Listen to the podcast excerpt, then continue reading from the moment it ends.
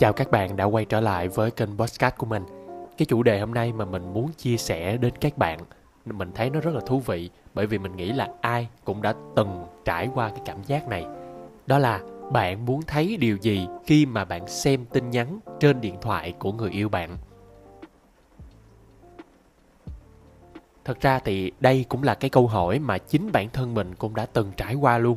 Và mình đã trải qua cả hai phía, là phía được xem và phía chủ động xem nha các bạn. Và mình sẽ chia sẻ lại cái cảm giác của mình khi mà ở cả hai phía để mọi người dễ dàng nhìn nhận hơn. Và đây chỉ là quan điểm cá nhân, mình không dạy đời hay dạy đạo lý đến bất kỳ ai. Cảm ơn các bạn đã đến và lắng nghe chia sẻ của mình nha. Đầu tiên là đối với người chủ động xem tin nhắn thì họ sẽ có cảm giác như thế này các bạn. Có một thống kê cho thấy là top 3 những điều mà bạn không muốn thấy trong tin nhắn của người yêu mình. Thì top 1 đó là tin nhắn của một người khác giới nhắn tin tình cảm cho bạn trai mình. Top 2 là tin nhắn của một người mà mình quen biết và mình có ấn tượng tốt với người đó, nhưng người đó lại đi nói xấu mình.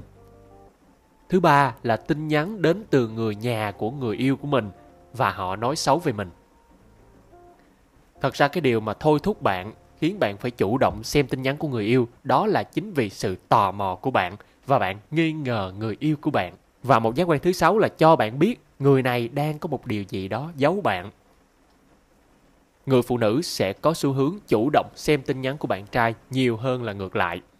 Và từ cái thống kê đó, nó cũng có một cái bảng thống kê khác, đó là tỷ lệ ngoại tình cao nhất vẫn là nam nhiều hơn nha các bạn. Đó, bởi vậy thì mình nghĩ là đời nó có vay có trả, có nhân quả, có cung thì ắt cũng có cầu, có người lừa dối thì chắc chắn cũng có người vạch trần thôi. Mà các bạn nếu như ai đã từng trải qua cái cảm giác này rồi thì coi là có giống như mình không nha. Cái cảm giác nha, lúc mà đang cầm cái điện thoại của một ai đó, dù không phải là người yêu của mình đi nữa, thì cảm giác nó sẽ rất là muốn thấy được nhiều điều bí mật của con người đó, đúng không? Mình luôn muốn là khao khát phát hiện ra một điều bí mật gì đó để mình kiểm soát được người kia và mình biết thêm nhiều về họ. Cái cảm giác mà khi phát hiện ra điều bí mật của người đó thật sự là nó rất sướng, nhất là khi biết về chuyện 18 cộng của người ta. Nhưng điều đó rất là bất lịch sự. Kể cả đó là một người yêu của bạn hay là một người bạn chơi thân với bạn đi chăng nữa, thì cái hành động đó nó rất là thiếu tôn trọng người ta. Cho nên là kể từ cái hành động đó, năm mình vừa tròn 14 tuổi. Và kể từ đó về sau mình không bao giờ làm chuyện đó nữa. Tại vì mình thấy là nó rất là thiếu tôn trọng cái quyền riêng tư của người ta. Nhưng mà đối với người yêu, lỡ như bạn đọc được tin nhắn, biết được người đó đang ngoại tình thì sao? Có một câu chuyện mình sưu tầm và mình sẽ kể cho các bạn ở video lần sau. Là câu chuyện này nói về một cặp đôi đang yêu nhau thắm thiết 8 năm trời. Gia cảnh hai người đều là tri thức và khá giả hết. Và họ rất là tin tưởng nhau hết mực. Nhưng vô tình đến một ngày khi hai người ngủ chung thì có một tin nhắn vừa tới. Thì người bạn gái này thấy tin nhắn trên WeChat nên đã mở ra xem. Thì biết là người yêu của mình đã nhắn tin với một bạn nữ học cùng lớp thạc sĩ với anh đấy trong suốt một năm vừa rồi. Nhưng cái chuyện nó khó xử là hai người thả thính qua thả thính lại nhưng chưa bao giờ đi vượt quá giới hạn. Có nghĩa là họ chưa bao giờ quan hệ tình dục với nhau. Vậy thì nếu như trong cái tình huống như vậy thì cô gái đó sẽ xử lý như thế nào? Thì ở video sau mình sẽ kể tiếp. Còn bây giờ thì là cảm giác tiếp theo nhé. Vậy còn nếu như đối với người được xem thì người ta thường sẽ có cảm giác như thế nào các bạn? Nếu như mà bạn có một cái bí mật nào đó có lỗi với cái người chủ động xem hoặc là không muốn một ai biết được thì chắc chắn là cái cảm giác đầu tiên của bạn là lo lắng, bất an, đúng không?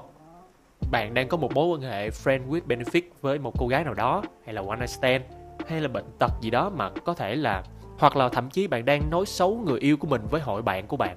Và tất cả những thứ đó đều chỉ riêng một mình bạn biết thôi. Và bạn không muốn cho ai biết hết, nhất là người yêu của bạn. Thì lúc đó là bạn đang không biết là nên xử lý như thế nào. Là thú tội hay là tìm cách bào biện cho tội lỗi của mình, đúng không? Mà thường á, đa số ít khi nào mà dám đối diện với cách xử lý thứ nhất lắm. Vì khi bản thân đang đối diện với cái tội lỗi của mình á, thì nếu như tìm được một điểm gì đó có thể thoát tội trong cái lỗi sai của mình, thì bằng mọi cách bạn có thể vẽ lên một bức tranh đẹp tuyệt vời từ cái điểm tích cực bé xíu đó để bạn có thể phủ nhận hết tất cả các tội lỗi của mình gây ra là không gì to tát cả. thì lúc đó khi đối phương đuối lý rồi á, thì không thể cãi lại bạn nữa. Y như là cả vũ trụ đang giúp bạn lật kèo vậy. Và cảm giác như là bạn đang rất hả hê vì điều đó phải không? Nhưng có một điều là bạn nên tin tôi. Đó là bạn chỉ lừa người đó được 1-2 lần trong đời thôi. Bởi vì những lần sau là bạn sẽ phải thất bại ê chề đó. Và còn thêm một điểm nữa, đối với những người mà bị phát hiện ra cái bí mật này rồi, thì những lần sau đó họ sẽ càng thêm có nhiều thêm bí mật nữa. Và họ sẽ chuyển đổi cách thức. Thay vì là nhắn tin ở Messenger thì họ có thể đổi qua Hangout, Shopee, Tiki, Lazada. Và một bí mật nữa sẽ được tạo ra tiếp nối tiếp. Vì giang sơn dễ đổi, bản tính khó dời. Thua keo này thì ta bày keo khác. Và sẽ không gì là không thể nếu như mà người yêu của bạn đang cầm trong tay cái điện thoại của bạn, đúng không? Và cái cảm giác thứ hai đó là nếu như mà bạn chẳng có một bí mật nào mà có lỗi với người chủ động xem tin nhắn gì hết, thì chắc chắn cảm giác lúc đó của bạn sẽ rất là tức giận, đúng không? Cái cảm giác của bạn lúc đó như là không được người đó tôn trọng cái quyền riêng tư của bạn. Và mình gặp rất nhiều cái trường hợp như thế từ bạn bè của mình, lẫn nam và cả nữ nữa, khi họ được yêu cầu được xem tin nhắn của Messenger. Mình có một đứa em, nó kể chuyện bạn trai của nó muốn đăng nhập vào Facebook của nó vì lý do tình hình Covid, cho nên cả hai phải yêu xa. Nên bạn trai đã lấy lý do là cho nhau Facebook để gắn kết hơn với nhau. Và đứa em mình thì đây là lần đầu tiên yêu của nó, cho nên nó đã đồng ý. Và như mọi chuyện cũng đã biết là nó chẳng có một cái bí mật nào tội lỗi với cái người bạn trai kia cả. Dù không có bất kỳ bí mật tội lỗi nào hết, nhưng anh bạn trai đó vì cái bản tính tò mò của ảnh, nên ảnh đã xem luôn những câu chuyện mà em gái mình chat với công ty, chuyện tâm sự với bạn thân nè, những cái chuyện mà em gái mình đã chia sẻ với nhóm bạn của mình. Xong rồi anh ta lại quay ra và bàn luận một cách rất thoải mái về những gì mà anh ta đã đọc được trong cái tin nhắn đó. Và hàng ngày em mình luôn cảm giác được là anh trai đó luôn theo dõi những gì mà em mình hoạt động trên Facebook. Nên là sau khi nghe em mình chia sẻ câu chuyện đó, mình đã kêu nó chấm dứt tình trạng đó ngay lập tức. Nếu như mà cái chuyện đó nó kéo dài suốt cả nguyên mùa dịch, thì có thể là người đó sẽ phải kiểm soát luôn cuộc sống của em mình mất thôi. Mà cuộc sống của bạn trong tay người khác thì bạn có muốn điều đó không? Sống hơn 20 năm trên đời, bạn có muốn người khác điều khiển cuộc sống mình, hay là mình sống theo sự chỉ dẫn của người khác hay không? Đến ba mẹ của bạn còn chưa làm điều đó với bạn nữa. Nên đối với những hành động toxic đó thì mình khuyên là nên chấm dứt ngay.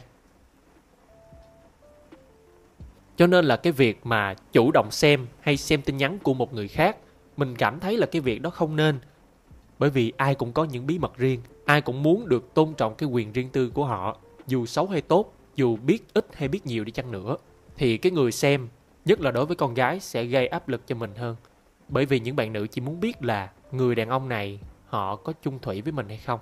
Nhưng đối với bạn nam, mình không nói toàn bộ nha, mỗi bạn nam sẽ muốn nhiều hơn thế. Cái sự chung thủy đó họ sẽ không quan tâm nhiều hơn bạn nữ đâu, mà họ sẽ muốn những thứ khác nữa. Cho nên là cái chuyện mà cho người yêu mình xem tin nhắn riêng tư thì mình nghĩ là không nên. Nếu như đó là tình cờ thì đó chỉ nên dừng ở mức tình cờ và có giới hạn thôi. Bởi vì khi quen nhau thì ai cũng mưu cầu sự hạnh phúc đến và sự chung thủy của người này đối với người kia, đúng không? Cho nên là mình nghĩ điều đó nó không đem lại một cái điều gì gọi là tin tưởng hết. Nếu như mà bạn đã vô được một lần rồi thì bạn sẽ có thể muốn vào lần 1, lần 2, lần 3, lần 4 nữa. Đó là chia sẻ quan điểm cá nhân của mình thôi. Và các bạn hãy chia sẻ quan điểm cá nhân của riêng các bạn và những câu chuyện của các bạn ở bên dưới comment nhé. Và hẹn gặp lại các bạn ở video tiếp theo để nghe mình kể về câu chuyện mà mình đã nói ở phía trên.